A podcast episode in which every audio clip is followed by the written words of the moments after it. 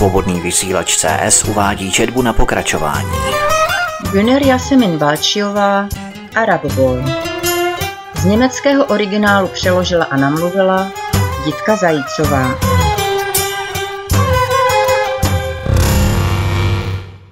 Cesta za svobodou.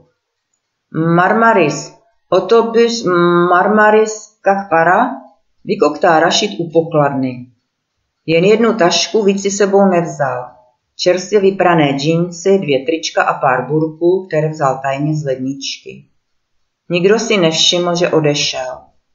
V kapse má ještě 100 eur a zlatý řetízek, který může v případě nouze prodat. Tak daleko to snad nedojde, doufá. Jeho největším problémem je, že umí jen trochu turecky. Naučil se za poslední týdny několik slovíček a obratů, ale delší větu ještě zdaleka nedá dokupy, aniž by nekoktal nebo se nepřeřekl. Velmi často se setkává s Turky, co umí německy. To se pak cítí hned líp, tak trochu jako doma. S jízdenkou v ruce se prodírá davem lidí a schání, kterým autobusem má jet. Marmaris ptá se kolem jdoucích se zoufalým výrazem ve tváři a ukazuje přitom na jeden z autobusů, až mu jeden starší pán s bekovkou ukáže ten správný. Tady boj, ty k tento autobus, ty z Německo? Ano, z Německa, odpoví Rašid s ulehčením. Já také byl žít v Německo, už dlouho, dlouho v Stuttgart, znáš? Ano, znám. Já teď musím jít, nebo ten autobus zmeškám. Stařík pokivuje s porozuměním hlavou. Hajeli kukuk a pozdraví v Alamaňa. A zase je jízda dlouhá, autobus se houpá a skřípe a potahy sedadel jsou špinavé. Rašíd si koupil nejlevnější jízdenku, jakou mohl dostat. A přesto je spokojený. Každý metr, který ho dělí od Iskenderunu, je pro něho vysvobozením. Marmaris je hezké. Na čistých chodnících se zaplňují pouliční kavárny anglickými a holandskými turisty. Slunce svítí a dokonce i dálnice lemují rozkvetlé palmy. Sem tam slyší mluvit i německy. Rašíd se nadechne. Umí si představit, že by tu zůstal i delší dobu. Mezi hotelem Baja Beach Club a mořem leží úzká promenáda. Písek skoro není vidět, jak hustě stojí lhátka se slunečníky, namačkány jedno vedle druhého. Hasan, majitel klubu, je Turek. Jako mladý muž žil v Německu, ale s prvními našetřenými penězi se vrátil zpět do vlasti a postupně si vybudoval pěknou existenci. Mluví německy, sice lámaně, ale dost dobře na to, aby se s Rašídem dorozuměl. V Německu pracoval Hasan OVV a za prvních vydělaných 10 tisíc marek si koupil na tureckém egejském pobřeží pozemek, tehdy ještě nevýznamný kousek půdy. Hasan měl však dobrý nos a během několika let cena pozemku v této lokalitě desetinásobně zrostla. Se svými penězi nakládal obezřetně, nikdy si sobě ani rodině toho moc nedopřál, často si odtrhávali od pusy. 20 let žil ve Wolfsburgu se svou ženou a jejími rodiči ve dvoupokojovém bytě. Vytápěli ho kamny bez sprchy.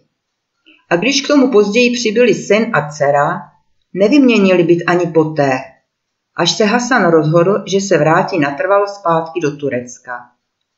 V prvních letech pořád jen počítal, které vhodné pozemky ve vhodný okamžik koupit a které prodat.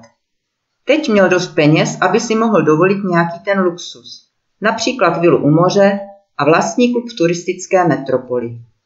Chtěl dohnat to, čeho se musel tolik let zříkat. Ale ať se Hasan snaží jak chce, má s podnikáním v turismu určité potíže. Jako provozovatel diskotéky je nula, má nejhorší DJ široko daleko. On nedovede rozlišit od sebe ani pop a rock. Jeho největším problémem je však angličtina. Hello, how are you? Je všechno, co v této cizí řeči umí.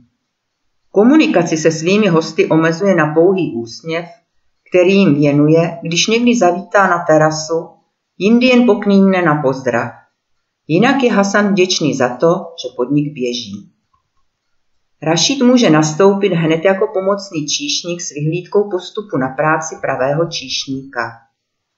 Jako pomocný číšník musí celý den uklízet podnik, čistit záchody, leštit skleničky na baru a sem tam odnes hostům pivo.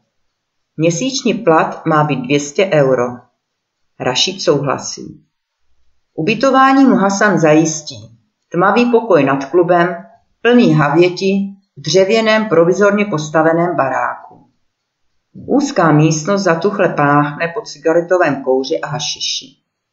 Ve dvou řadách tu stojí šest postelí se zapraným a flekatým povlečením. Tady ty spát, sdělí mu Hasan a ukazuje na poslední postel v rohu.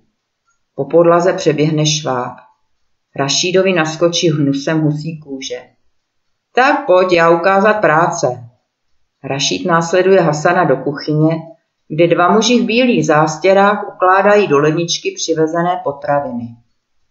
Hasan s nimi prohodí dvě, tři věty turecky, pak se zase otočí na Rašída. Kolega ukázat, kde kýbl. Ty pucovat terasa, OK? Poklepe Rašídovi pozbudivě na ramena a odejde. Oba muži se pochechtávají, když šéf smizí v kuchyni, podívají se na Rašída a prohodí něco turecky. Rašíd jen pokrčí rameny. Melis, představí se ten větší a podá Rašídovi ruku.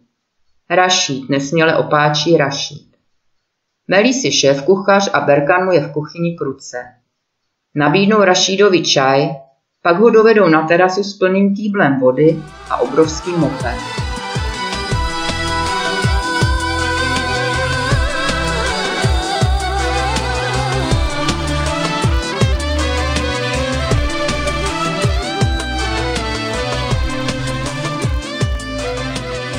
Rašid stírá kamennou podlahu ulepenou zbytky piva a koktejlů jako ve zpomaleném filmu.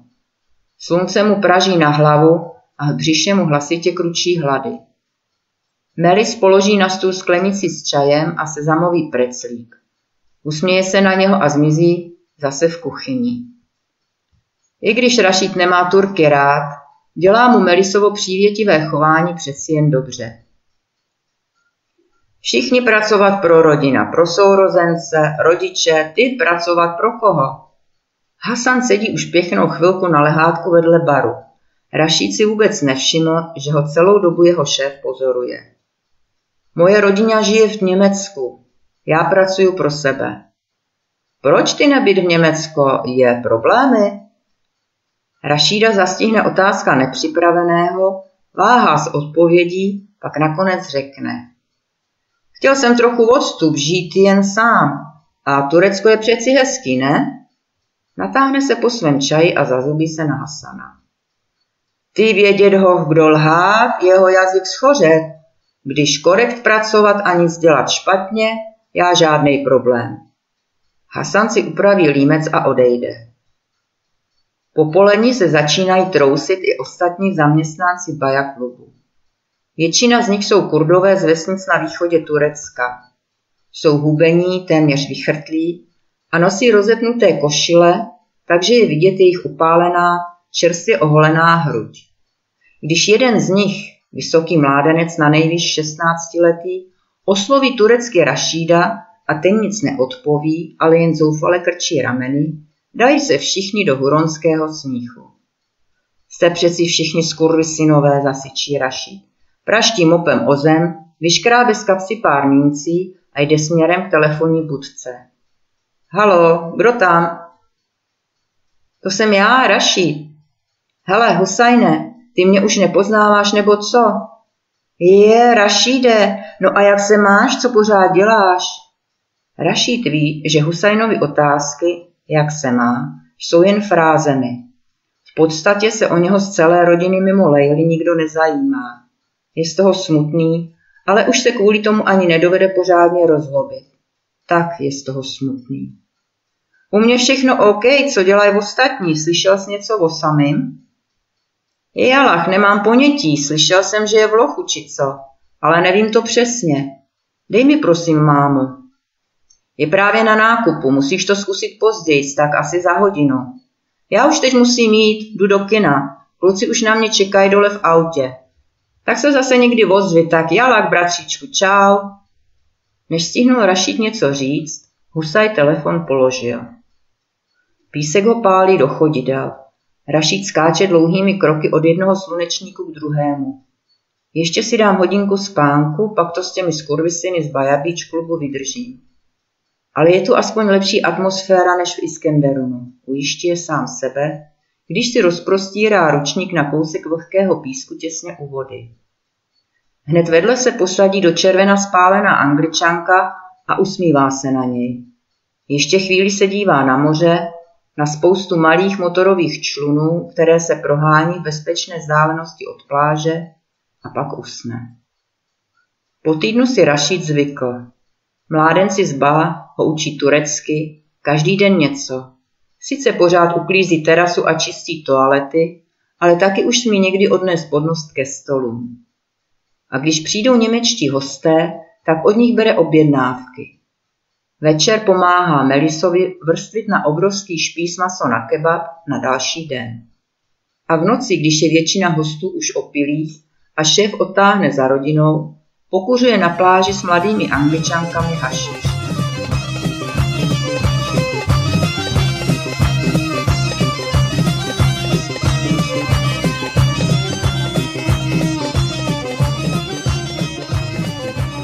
Peníze zatím Rašít nedostal, i když mu Hasan slíbil týdenní zálohu.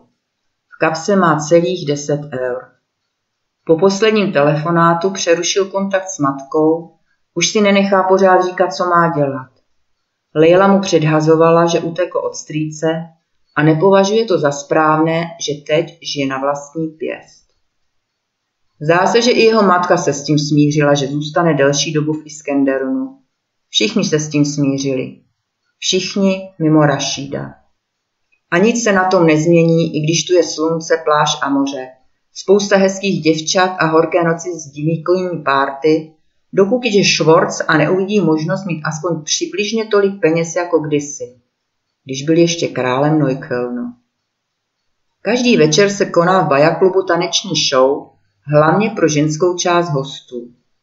Angažovat pro ně extra tanečníky je pro Hasana příliš drahé.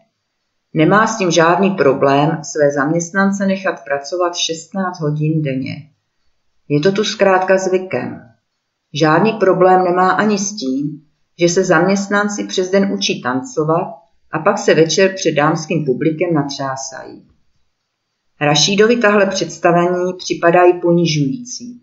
Neúčastní se jich a vždycky se vymluví na to, že vůbec stančit nedovede. Do půl těla nazí a s obličeji pestře pomalovanými skáčí jeho kolegové každý večer na jevišti, které si sami vyrobili, natřásají se a kroutí v rytmu elektrických bítů a za potlesku trpělivého publika. Zkrátka trapárna. Hodnotí Rašit veškerou snahu svých kolegů. Nikdy přísahá se nepropůjčí k tomu, aby ze sebe dělal cvičenou opici. Dnes večer je klub zase narvaný k prasknutí. Začala taneční show a Rašíd se rozhodl, že se vypaří, aby se hodinku dvě prošel po pláži a mrknul se do jiných klubů. Prochází se po přístavní promenádě s cigaretou v koutku úst. Od práce na sluníčku je opálený do hněda, na sobě má bílé kalhoty a uvnitř pocit, že se od ostatních turistů v ničem neodlišuje. V hlavě se mu ale pořád honí myšlenky kolem jednoho. Jak se dostane k penězům? Jeho kolegové z práce se nechávají vydržovat staršími angličankami a holandiankami, němečtí turisté jsou v Marmary spíše vzácností. V noci po práci se ztratí ostatní s turistkami na hotelový pokoj a spí s ženami, které by mohly být jejich matkami. Jen proto, aby druhý den dostali malé kapesné nebo dárky. Rašít nechce být džigolem. Nechce chodit šlapat jako nějaká kurva, to není jeho styl. Drobné krádeže také nejsou pro něho řešením. Často slýchával, že turecká policie se zlodějí nezachází zrovna v rukavičkách. To riziko Rašit nepodstoupí za pár eur nebo zlatý řetízek. To už se musí pořádně vyplatit, když by riskoval jít do tureckého vězení. Před kluby se lidé bujaře baví, Na stolech tančí dívky v krátkých sukních a nechávají si podávat od partnerů barevné koktejly.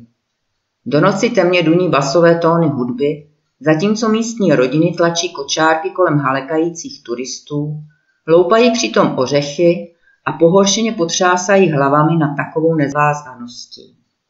Zlobí je veselí a nespoutanost cizinců a přesto nedovedou odtrhnout oči od toho pro ně cizího světa. Raší to zná od svých rodičů, kteří se také pořád rozčilovali nad německou televizí, ale když dávali talk show, kde matky vyprávěly, jak obstarávali dcerám pilulky, nebo představovali otce, kteří tahali své dcery do pořadu Německo hledá superstar, pak vzdychali, jak ti Němci jsou špatní, ale přesto pozorně taková vysílání sledovali. Špatný tyhle angličani, slyší i tady Rašít, když jde kolem místních lidí.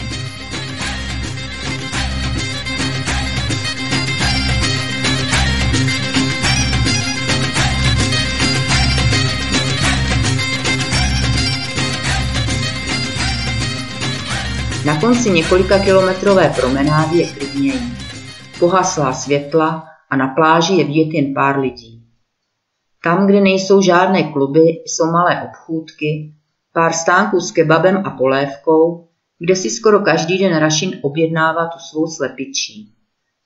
Zdá se, že jeho život v Baja Beach klubu má už určité rituály. Každý den začíná a končí stejně a mezi tím dělá stejné pracovní úkony. Vede stejné dialogy, z reproduktorů zní v noci stejná hudba jako den předtím, žebříčky populárních songů zná už na spaměť a trochu se i přiučil anglicky. Úplně na konci promenády na malé vyvýšeně se najednou zdvíhá k nebi pestrobarevný řetě světel, kolébající se houpačky. Rašídovi to připomíná jarmark v Neuköllnu. Když byl ještě malý a celá rodina se každý květem vydávala do velkého parku Hasenheide. To byl vždycky mimořádný zážitek. Jeho sourozenci a on tak dlouho žadonili, až to rodiče vzdali a jednoho středečního večera táhli s kočárkem, namazanými chleby a pitím do Hasenheide. Ve středu stály všechny atrakce jen polovinu a děti ještě navíc dostali kandovaná jablka za jednu marku. Rašít je tak miloval, že si vždycky napral žaludek za pět marek a pak mu bylo v noci tak špatně, že nemohl spát. Rodičům to nikdy neřekl, protože by dostal tak akorát pár facek. Tak mlčel a tiše trpěl. Jarmark byl pro něho plný kouzel. Místem, kde se nemožné stávalo možným, kde se lidé mohli na atrakcích točit vzhůru nohama a nevypadli z nich, kde barevné automaty nadspané hračkami čekali jen na to, až někdo do nich vhodí pár grošů a šikovným manévrováním umělého ramene vytáhne, co se mu líbí. Když stál před ruským kolem a zíral do výšky, kde gondoly vypadaly úplně maličké a povážlivě se houpaly ve večerním větru, jako by je další závan měl strhnout, naplňovalo ho to takovým zrušením, že se musel jít po každé vyčurat. Nikdy se neodvážil jít na ruské kolo. Do dneška ne. Teď se tomu musí smát, když si na tyto večery vzpomene. Teď je to všechno tak strašně daleko. Jde kolem neupravovaného zábavního parku. To, co ještě z dálky svítí pestrými barvami, vypadá zblízka zanedbaně. Barvy řetiskového koletoče jsou vybledlé, na některých místech s rezavými fleky. Houpačka unaveně vrže v pravidelném taktu sem a tam a mládenci, co tu obsluhují atrakce, určitě několik nocí nespali. Pod očima mají tmavé kruhy a znuděně se rozhlížejí kolem. Sotva se některý z návštěvníků odváží sednout si na jednu z rozvrzaných houpaček. Jen stánek s cukrovou vatou je obležen velkými a malými zákazníky, tlačí se u zpívajícího prodavače tureckého oblíbeného výrobku který vesele a neúnavně natáčí na špejle růžovou vatu. Rašit vyškrabe z kapsy poslední liry a jednu si koupí.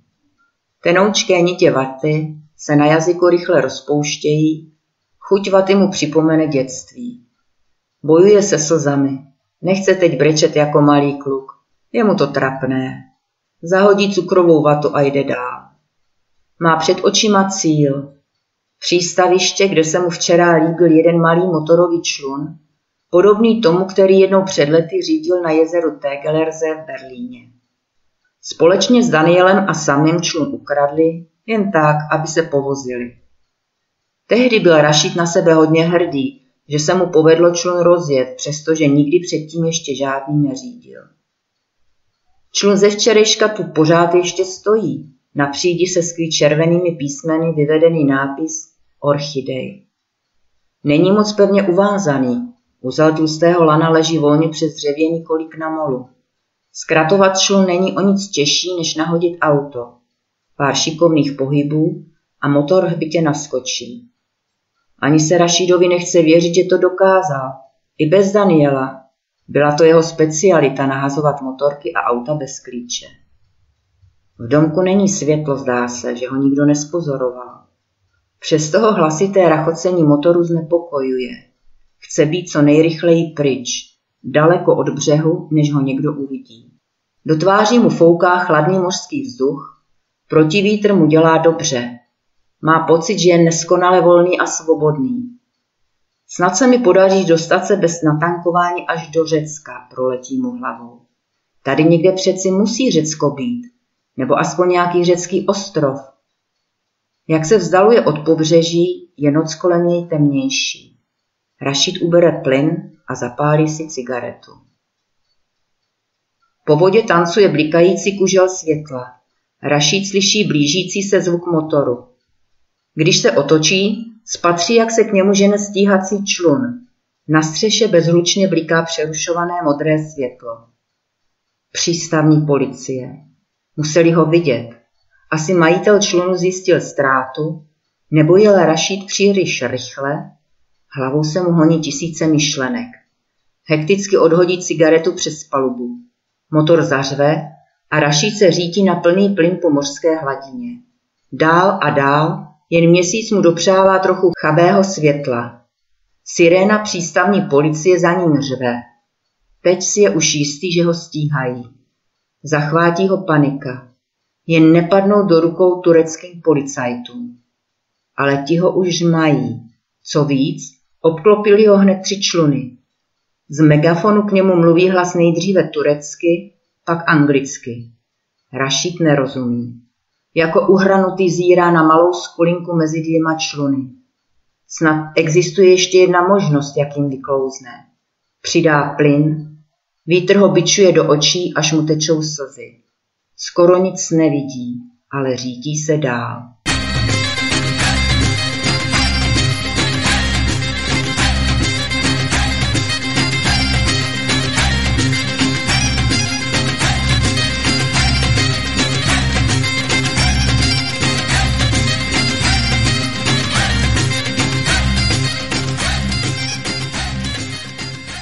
Když jeho tělo objeví policisté ve vraku člunu a vytáhnou ho z vody, jsou Rašidovi plíce už plné vody.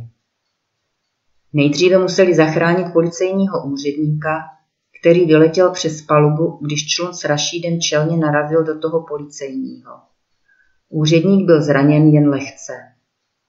Policisté vytáhnou Rašídovo bezvládné tělo na palubu a odvezou ho na pobřeží.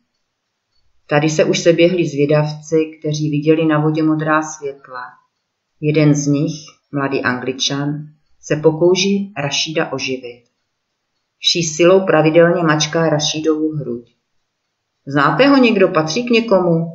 Ptá se přihlížejících jeden z úředníků, nejdříve turecky, pak anglicky. Myslím, že to je ten číšník z Bajabič klubu, odpoví jedna turistka. Ano, mám dojem, že jsem ho tam dnes ráno viděla. Uklízel tam. Svobodný vysílač CS uváděl četbu na pokračování. Güner Jasemin Balčiová Arab Boy. Z německého originálu přeložila a namluvila Jitka Zajícová.